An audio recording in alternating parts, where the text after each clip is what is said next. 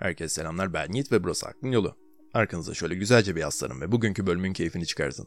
Son zamanlarda antik yazılara ilgi duymaya başladım. Daha net konuşmak gerekirse antik Mısır metinlerine. Yazılmalarının ardından binlerce yıl geçmiş olmasına rağmen nasıl olur da işlerinde bu kadar bilgelik barındırabiliyorlar? Aklım almıyor açıkçası. Bu yazılarda en çok ilgimi çeken de antik Mısır'da yaşamış Bilge Hermes'in öğretileriydi. Bu öğretiler yani bu metinler bundan en az 2000 sene önce yazılmış olduğu bilinmekte. Ve o zaman da yazılmış olmasına rağmen tüm bildikleri dünyanın anlaması için metinler Yunanca ve Latin alfabesinde yazılmış. Bu çok ilginç bir bilgi çünkü genelde bu tarz metinler sadece yazanların kendi halkı için derlediği yazılar oluyor. Bu arada metinler doğrudan gelecekteki insanlarla konuşuyor. Belki de bu yüzden o zamanlar popüler olacağını düşündükleri Yunan ve Latin alfabelerini kullanarak yazmışlardır. Bilemeyiz. Bu yazıtlar Yunan tanrısı olarak karşılığı Hermes olan ama orijinalde Mısır'da Tot ismiyle bilinen bilge tanrının öğrencileriyle yani kendini takip eden insanlara öğretilerinden bahseder. Genelde ikili diyalog şeklindedir. Ve birazdan okuyacağım tekste Hermes'in öğrencilerinden biri olan Asklepios'la konuşmalarını anlatıyor. Bu arada şu ilginç bilgiyi vermeden de geçemeyeceğim. Tarihçiler tarafından Yunan tanrısı Hermes ve Mısır tanrısı Tot'un e, İdris peygamber olduğu düşünülmekte ve bu adamın M.Ö. 14 bin yılında yaşadığı da diğer düşünceler arasında. Merak edenler için Wikipedia linkini aşağıda bıraktım. Neyse, Tanrı Hermes'in öğrencisi olan Asklepios ile gelecek hakkında konuşmasını dinlerken benim özel fikrime göre Hermes'in tam olarak 2020 yılı civarındaki dünya ile yani doğrudan sizinle konuştuğunu söyleyebilirim. Bunu binlerce yıl geçmişten bize gelen bir mesaj olarak düşünebilirsiniz. Daha doğrusu bir uyarı. Aynı zamanda da bir umut. Ve bu metinde Hermes Mısır hakkında konuşmasına rağmen tarihçiler bu metinlerde Mısır'ın aslında bir metafor olarak tüm dünyayı temsil ettiğini savunmakta. O yüzden bunu göz önünde bulundurarak dinleyin lütfen. Bu okuyacağım şey aslında bir ahit ve bu ahit hakkında Türkçe herhangi bir kaynak bulunmadığını da hatırlatmak isterim. Çok utanç verici bir şey bu. Hepsini kendim çevirmek zorunda kaldım. Bu arada benim gibi İngilizce metinleri çevirebilmek istiyorsanız size çok güzel bir teklifim var. Ana dili İngilizce olan eğitmenlerle birebir konuşabildiğiniz Cambly uygulamasını 15 dakikalığına bedava denemek isterseniz üye olurken aklın yolu referans kodunu kullanabilirsiniz. Bu şekilde podcastime de destek olacaksınız. Neyse. Şimdi bundan binlerce yıl önce yaşayan insanların doğrudan sizinle konuştuğu bu teksti bir dinleyin bakalım. Asklepios biliyor musun? Mısır bizim bildiğimiz cennetin dünya üzerindeki bir yansıması. Yani cennette çalışan ve yöneten tüm iktidar aslında aşağıdaki dünyada da mevcut. Ve tüm evren bir mezarlık olarak bizim topraklarımızda yaşıyor. Ve tüm bilgi insanların şu an başımıza gelen, gelmiş ve gelecek olan tüm olaylardan haberdar olması gerektiği için birazdan sana anlatacağım şeyleri bilmen gerektiğini düşünüyorum. Mısırlılar Tanrı'yı yürekten dindarlık ve hizmetle onurlandırdılar. Öyle değil mi? Fakat öyle bir zaman gelecek ki tüm bu kutsal ibadetlerimiz ve inançlarımızın hepsi boşa çıkacak meyvesi olmayan bir ağaç gibi etkisiz olacak ve o zaman tanrılar dünyamızdan cennete geri dönecekler. Mısır terk edilecek ve bir zamanlar inancın evi olan bu topraklar Tanrı'nın varlığını reddeden insanlarla dolup taşıyacak. Dünyayı terk eden bir Tanrı'ya inanmamak herkesin hakkı çünkü öyle değil mi? Şimdi burada yiğit olarak araya giriyorum. Burası çok garibime gitti çünkü normalde dinler inandıkları şeye mutlak ve doğru gerçek olarak bakarlar. Kimse bir gün bu dinlere kimsenin inanmayacağını düşünmez. Hatta şu modern çağda Müslümanlar bile ki tarih boyunca kaç tane dinin oluşup geri yok olduğunu biliyoruz bilmemize rağmen bir gün tüm dünyanın Müslüman olacağını düşünüyorlar. Antik Mısırlılar bile böyle bir şey mümkün olmayacağını biliyorlardı. Neyse devam edelim. Oh Mısır, Mısır. Gün gelecek ki din diye bir şey kalmayacak ve çocuklarımız için sadece bir peri masalından ibaret olacak hiçbir şeyden başka hiçbir şey kalmayacak ve gelecekteki insanlar dindarlığın ne olduğunu ancak taşlardan ve hikayelerden bilebilecekler.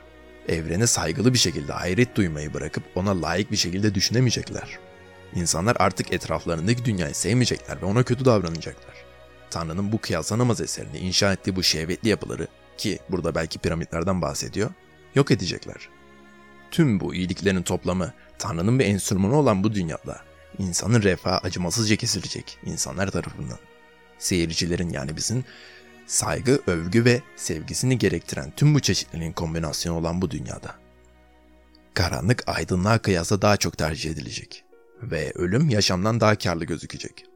Kimse kafasını kaldırıp cennete bakmayacak. Şimdi burayı çok iyi dinleyin.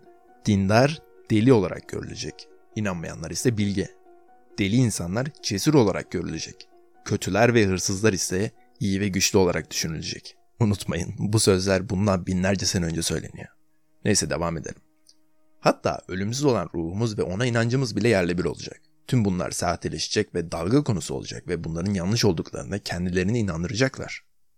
Ve en sonunda tanrılar hepten insanları terk edecek ve dünya üzerinde sadece şeytan melekler kalacak ve onlar da insanları kontrol etmeye başlayacak. Böylelikle savaşlar ve salgın hastalıklar yükselecek.